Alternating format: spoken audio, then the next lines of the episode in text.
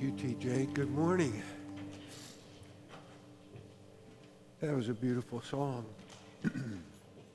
it's a favorite of mine, actually. Well, the last two Sundays we've been together, we looked at uh, the, Our Savior is Promised from Micah chapter 5, verses 1 through 5, and then Our Savior is Sent from the Gospel of John, chapter 3, verse 16. And then this morning, we're going to look at Our Savior is Born from Luke chapter 2, verses 1 through 20. And I'd like to read it to us this morning. In those days, a decree went out from Kaiser or Caesar Augustus that all the world should be registered. That would be all the Roman world. This was the first registration when Quirinius was governor of Syria and all went to be registered, each to his own town. And Joseph also went up from Galilee, from the town of Nazareth to Judea, to the city of David, which is called Bethlehem, because he was of the house and lineage of David, to be registered with Mary, his betrothed, who was with child. And while they were there, the time came for her to give birth. And she gave birth to her firstborn son and wrapped him in swaddling clothes and laid him in a manger because there was no place for them in the inn. And in the same region, there were shepherds out in the field, keeping watch over their flock by night. And an angel of the Lord appeared to them, and the glory of the Lord shone around them, and they were filled with great fear. And the angel said to them, Fear not, for behold, I bring you good news of great joy that will be for all the people. For unto you is born this day in the city of David a Savior, who is Christ the Lord. And this will be a sign for you. You will find a baby wrapped in swaddling clothes and lying in a manger.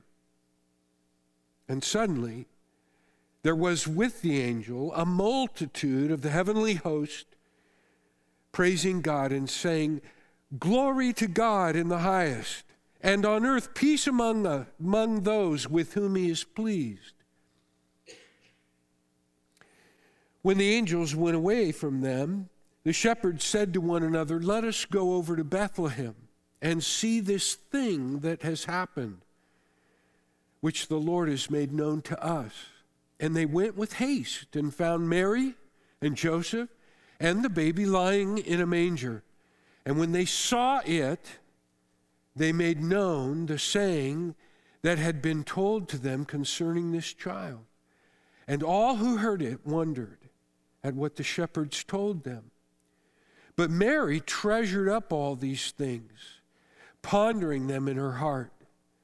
And the shepherds returned, glorifying and praising God for all they had heard and seen, as it had been told them.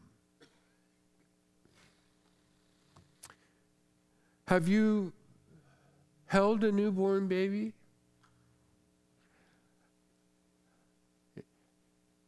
Have you done it lately? It, it's, a, it's really a very special thing. I remember our firstborn child. I felt the same way about both both children, you know. So don't. But the firstborn, um, it was the night that uh, Shelley came home, and uh, I got up with the baby, and I sat in the living room with just a warm light, and I held the baby, and the baby slept, and I talked to the baby, and then I, uh, I started crying. I started weeping almost uncontrollably for a bit. I felt so old and stained and coarse and hard next to that newborn baby. Because newborn babies are really new. And they're pure and they're delicate and they're almost helpless.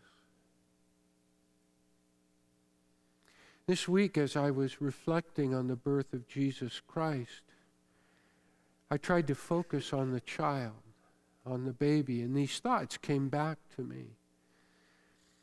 But with them, just a new appreciation that a newborn child stirs hope within us. A newborn child softens resentment. A newborn child makes tired eyes, old eyes, every kind of eyes smile. A newborn even unites people. You know, they, they gather around it. Everybody wants to see it and hold it. And in the midst, there's joy a shared joy, a shared experience. It's really a remarkable thing. I hope you've experienced it. I hope you experience it again soon. I hope you think about it at Christmas because that's what we're celebrating. And more importantly, and rather exciting to me, is that a newborn, the new, a newborn is really the face of the gospel. It's, you know how we talk about a poster child? It's, it's the face, it's the poster child, it's the symbol, it's the emblem of the gospel. And maybe gospel sounds like a tired word to you, but it is not. It means good news. So if I said, the child is an emblem of good news.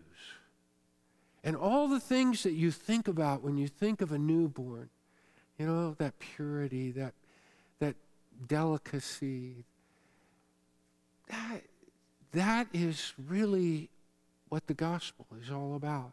It's about new life. It's about new life. It's so much about new life that Jesus said you must be born again.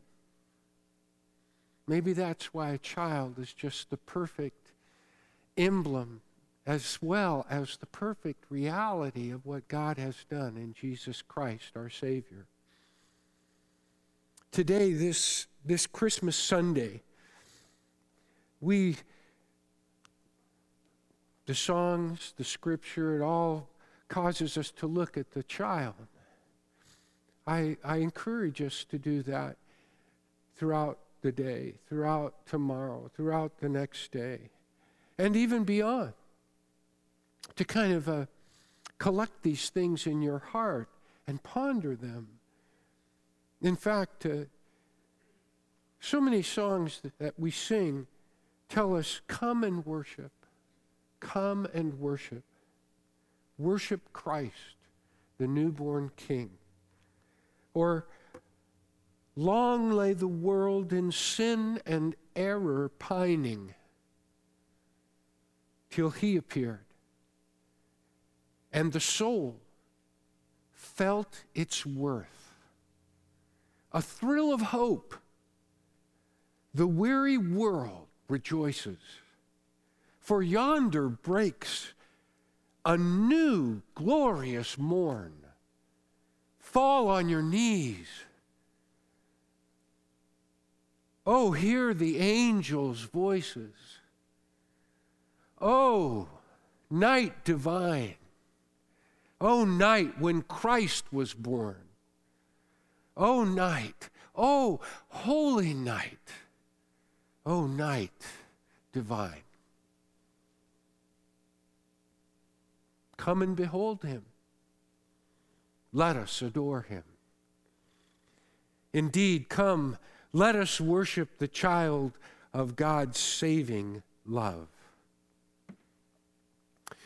Come and worship, where long lay the world in sin. These are words that make up some of our cherished hymns, uh, carols, uh, songs in, that we sing to express our worship. But it's so important, and I, am reminded of this every time I go into a grocery store. Can you advance that slide for me, please? Thanks. Um, every time I go into a grocery store to get a, uh, a birthday card or a Valentine card or a card to express a sentiment of my heart, I just, I, I don't know, I, I think of, I think of a person bent over a drafting board uh, in an office space, uh, working hard to earn his or her paycheck, uh, to come up with some new way of expressing a sentiment for me and for you. And that isn't very sentimental, is it? I mean, it's like, wow, you, how do you forge these things that end up being what you hope will bring tears to the eyes of the person that you give it to, or joy, or love, or something like that. And, and I just want you to remember that these, these hymns, these carols, these songs that we sang this morning, they were not forged in a situation like that. They are not Hallmark produced. They begin as poetry of the heart. A person works to express uh, their love of the Lord for what He's done in Jesus Christ, or what they see and it, what it means to them and what it causes him or her to feel. And it's expressed in poetry and it's adorned with music. Come and worship. Come and behold him. Come, let us adore him. These are the words that can also express our worship this morning as we worship the child of God's saving love. His birth is the story of our Savior's poverty. Poverty. And that's a surprise. I want us to hear that part of the story so that we can treasure these things in our hearts and ponder them and worship the Lord that has given his life, his love to us. It's also the story of our Savior's humility, and that is a sign that we need to see in this story. It's a sign of his great love. And then we need to see it as the story of our Savior's nativity. You see, there's new birth in his poverty because his poverty reveals his grace. And there's new birth in his humility because there is love revealed in humility. And there's new birth in his nativity because his nativity reveals that there's new birth in Jesus Christ. And that's what we celebrate new birth. I think it's an understatement that he was born into poverty. I think that is something that we kind of pass over and don't fully appreciate. Poverty is not a disguise. It's not the prince dressed as a pauper here. Jesus is born to a family that was poor and not rich, poorer than us. But it's worthy of our worship. To think of one so great, majestic in comparison to us who joins us at the bottom, one who includes the least, the lost, and the last. In fact, Jesus said to his, you know, He doesn't leave this behind. He says to his own disciples, and he mentions to them the hungry, the thirsty, the stranger, the naked, the sick, those who are in prison. He says, As you did it to the least of these, you did it unto me. I wonder what Mary might have thought when she laid Jesus down to sleep that first time. You know, the angel, the angel of the Lord, we're told in the first chapter of Luke. The, the angel who self identifies as the angel who stands in the presence of God. He identifies his name. He is Gabriel. He comes to Mary, and this is what he tells her You will name him Jesus, which means Yahweh saves. He will be great, and he will be called the Son of the Most High, and the Lord God will give him the throne of his father David. He will reign over the house of Jacob forever. His kingdom will never end. The child to be born will be holy. He will be called the Son of God. And then she laid him in a, in a crib. A crib that was used by animals for feeding. We know it as a manger or a feeding trough. That's poverty, folks. That's the life of a have not. We know that some of it was because there was no room. You see, at the same time he was born in those lowly, impoverished, impoverished conditions, they were there, we are told in the first three verses, they were there because of one man, a great man, a mighty man, probably the most important in terms of significance and powerful in terms of impact upon the entire Roman world. He was called the emperor. He was called Augustus Caesar, which was an honorific name, Augustus, August one. They were there because he leveled a decree. He wanted his entire empire counted. So everyone had to go back to the home of their beginnings. People were brought to Bethlehem, where David was born. His house, the house of bread, is Bethlehem. And they were there because of his decree, or so it seems. And yet, Micah, the prophet, says, no, it wasn't because of Augustus.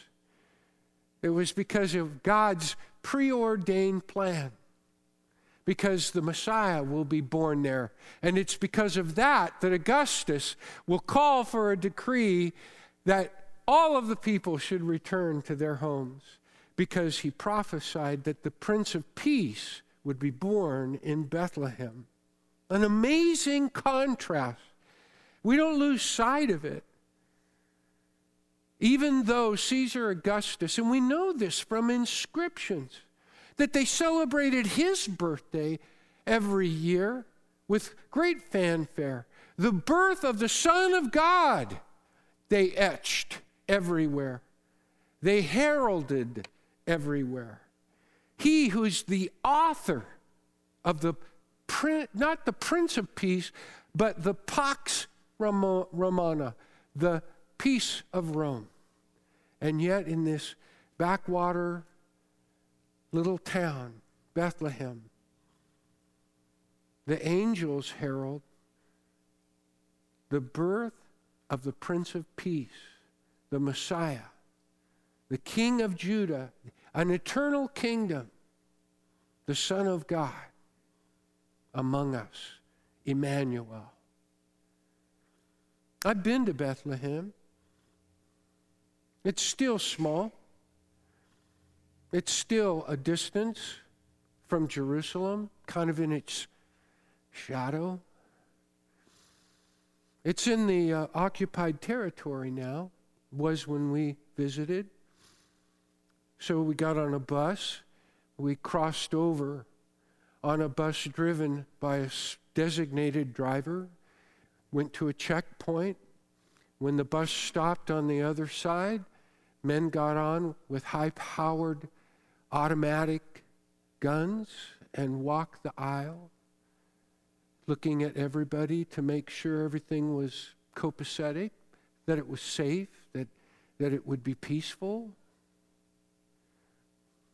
It seems so ironic to me that the place of the Prince of Peace, the birth of David and the birth of his, his heir, should be a place of anything but peace. We need peace. We don't even know that kind of tension, divisiveness.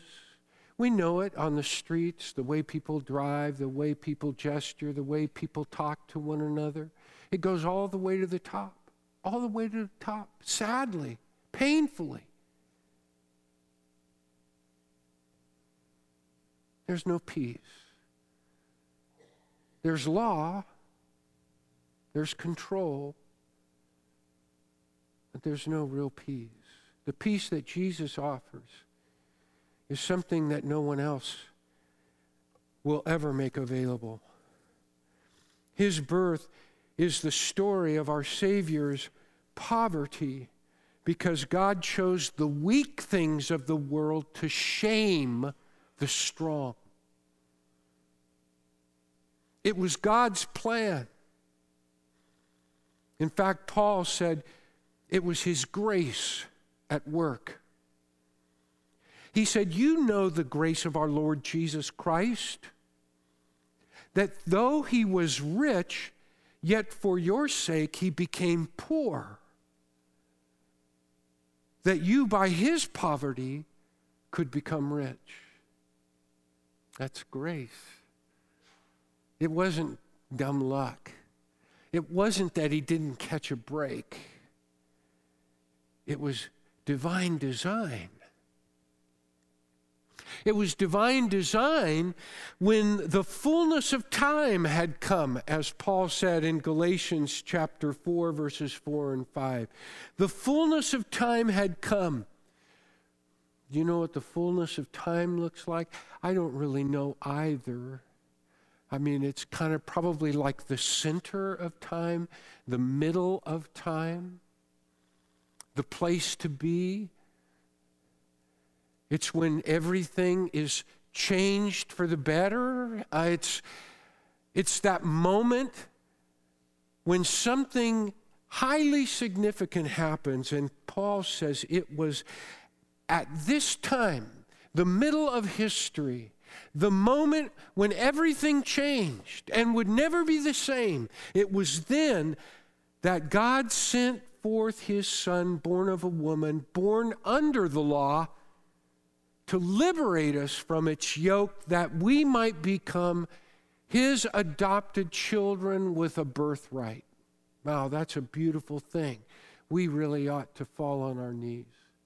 We really ought to bow and worship him that He has done this for us. This is what our Christmas, of all that it should be, this should be among those things that are most important.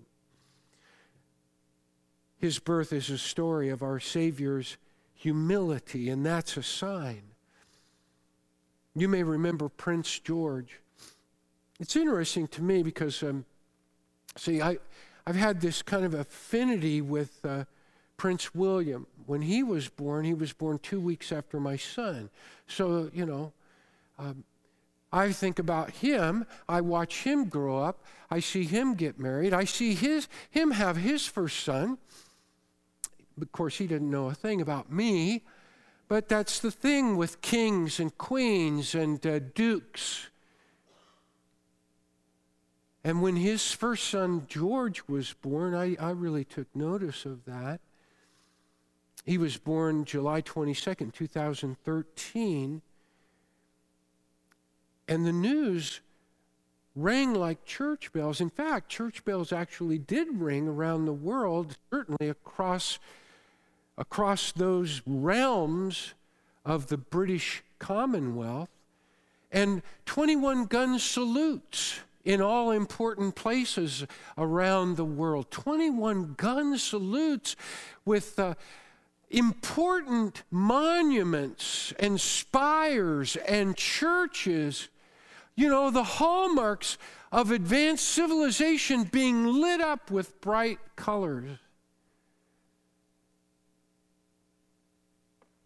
Born on that day, Prince George his Highness of Cambridge, His Royal Highness. You see, um, on that day, Jesus was similarly celebrated by a vast angelic army. It really is. It says the heavenly host, but whenever you hear host, that's not a cracker. Um, that's not someone that's, uh, you know, provided dinner. The host happens to be an army. And so there is this vast revelation of angels who begin to sing and praise God at the birth announcement. And it wasn't a 21 gun salute, and it wasn't all across the Commonwealth, and it wasn't even picked up on stations all around the world through social media. It was to um, an audience of a few shepherds. Shepherds because of their proximity to Bethlehem. And they're given the message Who has been born? Notice it says, Your Savior. That's why they're told, Your Savior. The Savior of shepherds Yes, it has a lot to do, I think, with the prophecy that he is going to be a great shepherd, our great shepherd as well. But he is, a, he is the Savior of each and every person, even low class, just, you know, basic, hardworking shepherds, the good people of the earth. And they are terrified it actually says that. It says they are very afraid. And I imagine they're perplexed. And um, I imagine that they're a bit hesitant about this, probably maybe stepping back a little if there's any place to escape. And the angel immediately calms them and says, Listen carefully, for I pro- proclaim to you good news. And then, after telling him who's being born in Bethlehem, Bethlehem, he says this, the angel says this this will be a sign for you. Now, we live in a world of signs today. You know, if you go into the back country and you take off through wilderness, you will see no signs. And you know what? Every day you will probably see no signs as well because we're so accustomed to them. We so depend on them. And every sign wants your attention. Every sign wants to tell you something. Every sign wants you to look at it and do what it tells you. And so it is with this sign. But we gloss right over it, and yet it's the most important word in this passage to my mind. This is what he says this is the sign, you see. Okay, what, when you read the sign, what is the sign pointing to? What is the sign telling us? And this is what it tells us you'll find a baby wrapped in strips of cloth, lying in a feeding crib, in a manger, a trough for animals. You see, we're supposed to look at that and see the importance of that that Almighty God lowered himself, humbled himself. Just like poverty reveals his grace, his generosity, the fact that nobody's, you know, out of bounds or beyond reach. Everybody can buy this because the price is right. You see? And in the same way, humility tells us that God loves us. Because humility makes us equal in love. It gets down so low, you see? It removes all barriers. That's what humility does. Humility is an act that paves the way for love. If love is relationship, humility brings people together. People who are of all kinds of differences, whether it's financial, educational, whether it's looks or not. You know, humility says, I'm interested in you and there's nothing in the way. I'm removing each, every, and all barriers. God's waiting for us. He couldn't get any lower he couldn't be any more humble. But don't miss it. It's not about trying to be humble. Humility comes with love. If you want to be humble, then you start loving like Jesus loved us, like God loved us in Jesus and through Jesus, all the way from the crib to the cross.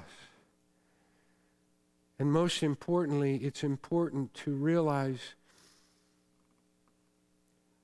that his birth is the story of our Savior's nativity, the Prince of Peace, because there is new birth in Jesus. He is not just the nativity, he is our nativity. He is the, the all. And you know, in the sweetest way, when you think about the grace and the love and the, when you hold the child and you realize what it does to you, I mean, I, I, yeah, I'm, I'm drawing on the, those experiences. I still feel it when I pick up a newborn. And I want you to realize what a profound experience that is, especially when you use that child to see what God in Christ has done for you how it does bring hope, how it does express grace, how it does just bring down and wash away and cause to fade all the things that seem so important because there's there's everything so to speak that we treasure in a child. And you know why we treasure it in the first place because God's our creator and everything that He's put in our heart to desire and dream and want, He's given us in full in Jesus Christ. That's what we celebrate. That's what we celebrate at Christmas. And we'll experience it. We experience His fruit in our lives the fruit of love, joy, peace. And the list goes on from Galatians chapter 5, verses 22 23. The fruit of the Spirit is the fruit of Christ in your life. Listen to those first three words again love, joy, peace.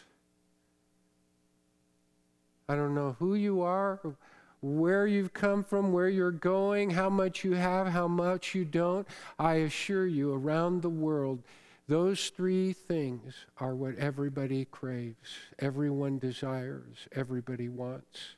But you'll experience it in Jesus Christ.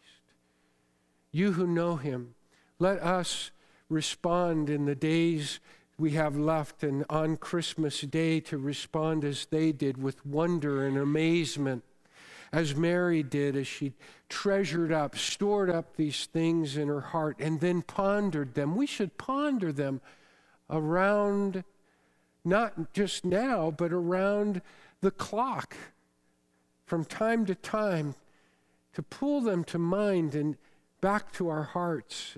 Think about them. And the shepherds, they glorified, it says. They praised as they made their way home.